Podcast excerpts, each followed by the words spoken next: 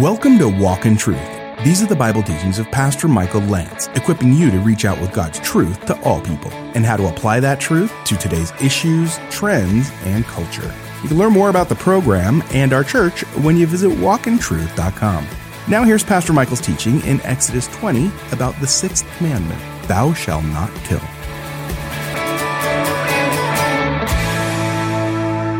The sixth commandment, you shall not murder, comes on the heels of the fifth commandment. I know that's incredibly insightful on my part, but it's relevant because I want you to just look back in verse 12 for a second. We looked at this several weeks ago, but it says, Honor your father and your mother, that your days may be prolonged in the land which the Lord your God gives you. And then the sixth commandment, you shall not murder. I pointed out to you that the word honor in the ancient world is a word that literally means heavy and it has the idea of placing value on. And when someone murders another people, and it's an ugly word just to say the word murder, what it is, is it's not esteeming value. It's de- the devaluing of life. Now, some of you have been around for a long time and you've heard about this sanctity of life Sunday. But I want you to think about that, that word. Sanctity means that which is holy, that which is precious that which, is ha- which has great value. I'll give you an illustration. Let's say you're driving in your car and it's a dark night and you see something laying in the road. And as you get closer, you realize it's a possum. You would have a very different reaction if you got closer to that shape and you realized it was a person. There's a big difference between a possum and a person, and here's why. Because man, mankind, is made in the image of God. And this gives us a heightened value. In the book of Genesis, right after Noah got off the ark, take a peek with me, just one book back. Genesis chapter 9. Noah and his sons are getting off the ark, and God is, everything's restarting. And then people are going to spread out in chapter 10. But if you look at Genesis 9, you'll see an early pronouncement of this value and an early pronouncement of something called capital punishment. God blessed Noah, Genesis 9 1, his sons, and said to them, Be fruitful, multiply, fill the earth. Good all the way down to verse 6, Genesis 9. Whoever sheds man's blood, by his blood, by man his blood shall be shed. So notice it's by the uh, action of another, and we'll talk about this in a second. By man his blood shall be shed. For the, in the image of God, he made man. The reason that capital punishment is instituted in the scripture is because men and women are made in the image of God. Now, I'm not sure what's going on with possums, but I did hear kind of a funny anecdote, and it will, it will answer the question. It's one of the deep philosoph- philosophical thoughts of our time. Why did the chicken cross the road? Do you guys know why? To show possums it's possible. Okay, let's turn back to Exodus chapter 20. If, if you were to go on the street with a microphone in the city of Corona, let's say, or wherever you may live, and let's say that you ask people, could you name the Ten Commandments? I would imagine that most people could probably come up with the sixth commandment. Uh, doesn't it say something like, you shall not kill anyone, right? Most people can come up with that one. Ray Comfort's ministry, they do evangelism and they use the Ten Commandments to kind of open people's eyes to their need for a Savior. And they were in a mall and uh, one of the episodes that they share on the way of the master training, and they are asking people, can you name the Ten Commandments in like 30 seconds?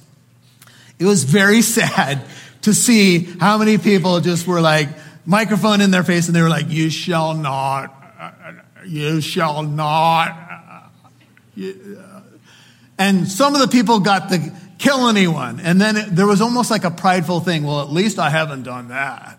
I haven't killed anyone. Been thinking about it, but, you know. But the truth of the matter is that the depth of the law does not have to do with just your outward actions. The depth of the law goes much deeper. In fact, theologians will tell you that when you look at the Ten Commandments, there's an outside and an inside aspect to the commandment. And that's something important to note. Whenever you read one of the commandments, It has to do with outward actions, no doubt, and the outward actions are more severe and more serious, but there's an inward responsibility to the law as well. And we'll get to that. And I will tell you this when we get to it, you may not be as innocent as you think you are. Because the law goes deep and it confronts each of us. Now, some of the translations of Exodus 20, verse 13, if you have a King James say, Thou shalt not kill, the RSV has it that way as well. But the sixth commandment is literally transliterated from Hebrew to English as never murder or you shall not murder. And all of the modern translations render it this way. They make a distinction between killing and murder. So if you have a New American Standard, ESV, NIV, New King James, New Living Translation, they all use the idea of the word murder. You shall not murder because there is a distinction to be made. We just saw it in Genesis 9 6, where God does ordain what we might call the right taking of a life. Let's define our terms and then we'll get into some depth on this. The Hebrew word for murder is ratzak. If you're taking notes, it's R A T S A C H, ratzak. It means to murder, to slay, to kill. The word includes any form of wrongful death including murder in cold blood, manslaughter with passionate rage, negligent homicide resulting from recklessness or carelessness. In fact, the same word is used for people who might have accidentally killed somebody and could flee to a city of refuge. If you want to look up this later, you can turn to Numbers chapter 35 in your Bible. We won't go there this morning. But these cities of refuge were uh, established so that if you killed somebody accidentally, you could flee to that city and be spared from the what was called the avenger of blood, so that they wouldn't uh, take out vengeance upon you. You could hide there and be safe there. And so this is what the Bible is saying. Uh, a good definition, if you uh, would like to write this down, and I think it's very important that you do. The Hebrew language has eight different words for killing. The one used here has been chosen carefully, Ratzak. It is never used in the legal system or in the military, so it's never used of capital punishment or war. The best rendering of the sixth commandment is you shall not kill unlawfully. You shall not kill unlawfully because there are lawful reasons to kill. For example, if you were trying to defend your life or the life of your family, Let's say, and this came out in the Kyle Rittenhouse case, you know, which was very public. He was there and all the stuff was going on and he had a gun and he was threatened and uh, he shot a few people and the court decided that he acted in self-defense. And so that was the whole defense for the Kyle Rittenhouse case was that he was threatened and he shot somebody and he wounded a man and killed another. And the court determined that he acted in self defense. Whatever you may think of that case, that was, that was what happened in terms of the outcome. And so self defense is a reason and something called just war. There's a whole treatment on just war theory, and it's something like this. If uh, an army is invading different lands and taking innocent life and trying to take what doesn't belong to them, and another nation rises up, like in World War II, and goes to defend other people and to go to war, then killing within that war would be seen as just if it was to stop or keep uh, evil from being perpetrated further. In the idea of capital punishment, as hard as this is for some of us to kind of work through and understand, if someone is killing other people and they are dealt with then that might save other lives and might keep them from killing again. Lax laws in any culture really don't do a whole lot of good. You guys know that there's been many movements now with no cash bail and stuff like this and many things that have become laxed in our culture. And perhaps people have good motives for putting those things into place, but what they typically do because of how mankind is is they they cause more crime. Because people will always kind of walk up to the line. So today, I think they've established that if it's $1,000 or less, then it's not a felony. And so people are going right up to that limit. Someone came up to me after first service. I don't know if this is serious or not. You can look it up and said that people now can claim what they stole on their taxes. The IRS wants to know if you stole $900 worth of stuff because they want to collect taxes on that money. And the person told me, and I imagine it's real, that if you give the money back, then you don't have to claim it on your taxes. And all God's people said, no, duh. But, but the fact that the IRS is even involved in something like this shows us the craziness to where we have arrived. Now, now there was another big case uh, that has just been concluded, and that's the Ahmaud Arbery case, where those three men pursued him and he was killed, and they've all essentially gotten life sentences for that for taking someone's life. And this is what law has been established on. I think every culture would tell you that the murder of a person is wrong. The unlawful taking of a life is against what we know is morally right. We don't even need the written law to know it. We know life is precious. Human life is very precious, and it is precious to God. And so we've been kind of touching on the issue of is there a right time to kill or is it ever right to kill? Ecclesiastes 3 3 says there's a time to kill and a time to heal. There's a time to tear down and a time to build up. So, what do we do with this and how do we understand biblical revelation? Let me share with you what's happened through time. When the nation of Israel was established by God and God called Abraham and then he gave his commandments as we are going through them right now on Mount Sinai. He set apart Israel as a light to the nations. And when Israel went into the land of Canaan, into what's called the promised land, they became God's tool of judgment. You'll hear more from Pastor Michael in a moment.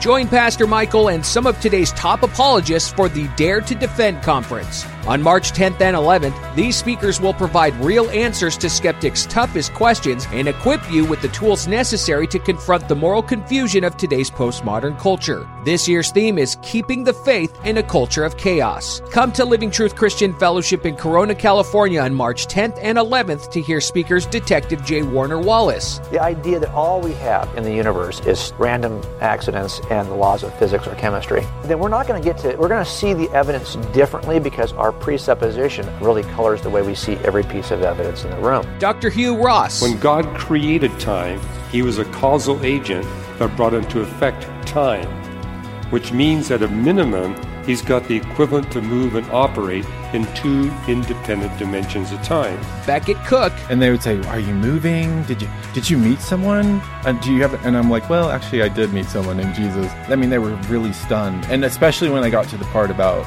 you know the homosexuality being a sin. Some of my friends really got hostile. Dr. Craig Hazen. Sure, this Jesus thing sounds good, but you know, I know nothing about Buddhism or Islam or Hinduism or Mormonism. And how do I know for sure that I've really got the goods? Lenny Esposito. This one conversation shows how much we've confused the motivations for why we believe something with good reasons for believing it. There's only one good reason to believe anything, and that is if it's true. Monique Duson. I think the idea that that's funny racism, like they let you into their home, and like I was, I came home with PTSD from South Africa and all that, and I think I, I started to really think about like well, what if it wasn't racist? And Joe Dallas. If you want to punch somebody out and you punch somebody out, you're not struggling with punching somebody out. You are, in fact, punching somebody out. Register for the Dare to Defend conference on walkintruth.com or call 844 48 Truth. That's 844 48 Truth. 844 48 Truth or visit walkintruth.com. Now, back to Pastor Michael Lance right here on Walk in Truth. And when Israel went into the land of Canaan, into what's called the promised land, they became God's tool of judgment. When you read Old Testament passages where cities are wiped out, and it seems like, you know, what, who is this God of the Bible that tells Israel to go in and destroy everybody? What is going on? Well, Israel has become a tool of God to mete out his justice. And you will notice as you read different scriptures that God waited until the sin had gotten so bad, and then Israel became his tool to mete out his justice on the earth. They were his theocratic nation. This is true of the nation of Israel in the Old Testament, to become his channel of both good and light, mercy and compassion, but righteousness and vengeance. And when Israel went astray, what did God do? He used Assyria and Babylon to come in and judge his own people. And it was ugly. And many of them died, and many of them were carried off to captivity because God is a just God and he's no respecter of persons. Now, as the Bible unfolds and we move from what's called the Old Testament to the New Testament, would you turn, hold your place in Exodus and turn to the book of Romans, chapter 13? Here's what's happening there's no theocratic nation anymore, there's a church that's living in the midst of civil government. And civil government has now been given the responsibility to mete out justice, but not individual people. This is Romans 12, and this is especially relevant to the church. These are some of the toughest verses in the New Testament, but here's what it says Romans 12, 17 says, Never pay back evil for evil to anyone. Respect what is right, Romans 12, 17, in the sight of all men. If possible, so far as it depends on you, be at peace with all people or all men. And I take refuge in that verse because it's not always possible, right? You do what you can, you do the right thing. People don't often reciprocate, but if it's possible, as much as you can, you do what's right. You be at peace. Never take your own revenge, 19, beloved, but leave room for the wrath of God. For it is written, Vengeance is mine, I will repay, says the Lord. But if your enemy is hungry, feed him. If he's thirsty, give him a drink. For in so doing, you will heap burning coals on his head. Do not be overcome by evil, but overcome evil with good. Now, in the original letter, there's no chapter breaks, and so Paul continues. Every person is to be sub, in subjection to the governing authorities, the civil government of your area, if you will. There's no authority except from God, and those which exist are established by God. Drop down to verse 4, or actually 3. For rulers are not a cause of fear for good behavior, but for evil. Do you want to have fear of no, no fear of authority? Do what is good, and you will have praise from the same. For it, this is civil authority now, is a minister of God to you for good. But if you do what is evil, be afraid. For it does not bear the sword, and that has the idea of capital punishment there for nothing, for it, civil government, is a minister of God, notice, an avenger who brings wrath on the one who practices evil. So, this side of heaven, the way that God's vengeance is meted out is by civil government acting under the authority of God's law. Now, whenever a government gets away from God's law, that's when we have to begin to ask the question is that government actually in keeping or in check with what biblical revelation would say? But here, just all things being equal, the civil government carries out the justice. And here we have a whole system based on you know courts of law etc and defenses and you get to stand before your accusers and etc and there's all this law that's been established to figure out the facts and so this is how the commandment unfolds, and this is some of what uh, answers the question is there ever a right time to take a life? Well, we talked about capital punishment, we talked about just war, turning back to the book of Exodus. Let's talk about the issue of abortion for a second. We're going to deal with this on the 23rd, but think about how our culture is thinking now.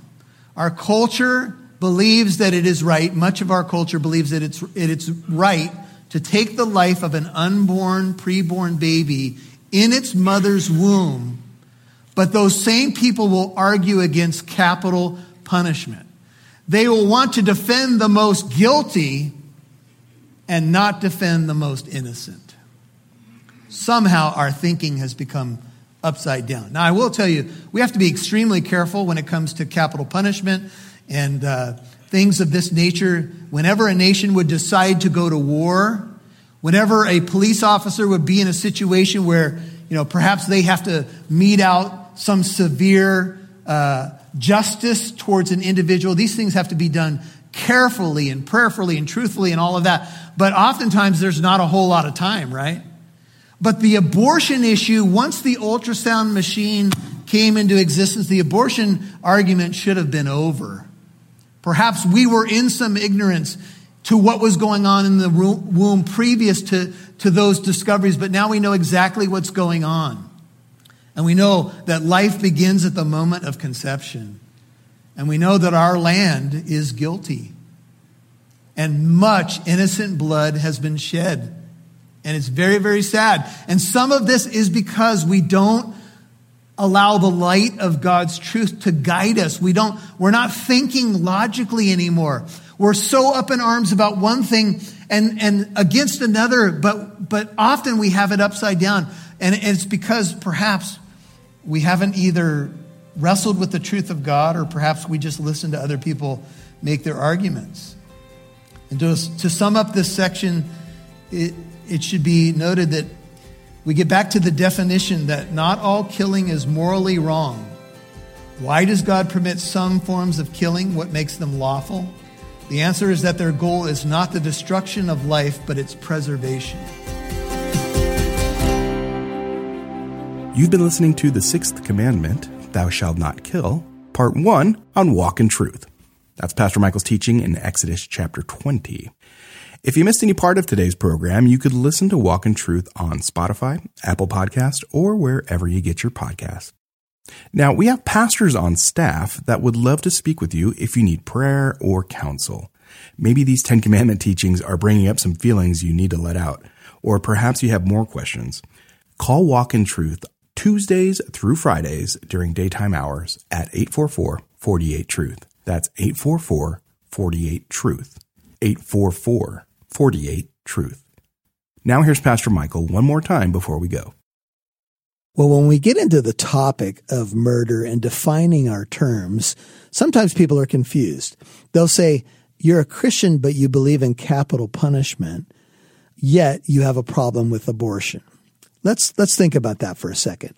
So, abortion is the shedding of innocent blood of a child in the womb that's totally defenseless and innocent capital punishment, all things being correct, is the taking of a life of someone who did something heinous and took other people's lives. I hope you can see there's a huge difference there. Abortion is the taking of an innocent life, spilling innocent blood. Capital punishment is the taking of a life of a person who's done heinous crimes against humanity and been convicted by a court of their peers. Now, sometimes people say, yeah, but what if they got it wrong? What if someone was executed and, and it was wrong? That, that would be terrible. I'm sure that that has happened. You know, logically, we don't argue from the exception. We argue from the rule. And I think we all know that there's a lot of benchmarks in place to make sure that someone has appeals and um, everything's been done the right way in a court of law. And that would be the most extreme punishment of all, the death penalty. But that's how we walk some of these things out. And you may not agree. Uh, you you may not agree with uh, other believers or other people you've heard talk about this, but it's worth wrestling with, thinking about these two issues: uh, the innocent life as opposed to one who is guilty of taking life. I think that is pretty crystal clear. This is Walk in Truth. This is Pastor Michael Lance. And I wanted to take a moment to say thank you to our Walk in Truth partners who have come alongside us to pay the radio bill and who believe in this ministry. And uh, we're making great progress. We, we've been trying to get to a 50% listener funded goal. We've fallen short of that by about $14,000. We had to crunch some numbers and we had told you earlier we're a little bit closer, but that wasn't quite the case. So for all of you who have been partnering with us with one-time gifts, some of you have given as much as $5,000, which has been a blessing, or monthly partnerships, which make it a little bit more predictable for us to budget and to walk through some new doors into new territory. Uh, if you would like to be a monthly Walk in Truth partner, Go to walkintruth.com, click on the donate button. You give $5 a month, $50 a month, 75, 25, whatever you want to do. Make sure you pray about it. Make sure your first giving is to your local fellowship. But then if you'd like to give, we appreciate every one of you. And when you do partner with us, you know, it cheers our hearts because it means you believe in what we're doing and you're standing with us. And we deeply appreciate that. God has done amazing things and we uh, are grateful for each one of you. Thank you for sharing this ministry with friends, uh, sharing the podcast, liking it, telling people about uh, what you're hearing right here on Walk in Truth. And uh, we're going to get into more of the sixth commandment tomorrow, more into delving into God's word. I pray that you've been blessed. And Lord willing, I'll see you right here tomorrow. Join us tomorrow for part two of Pastor Michael's teaching in Exodus chapter 20 about the sixth commandment Thou shalt not kill. I'm Mike Massaro. Thanks for listening to Walk in Truth, where it's our goal to equip you to reach out with God's truth to all people.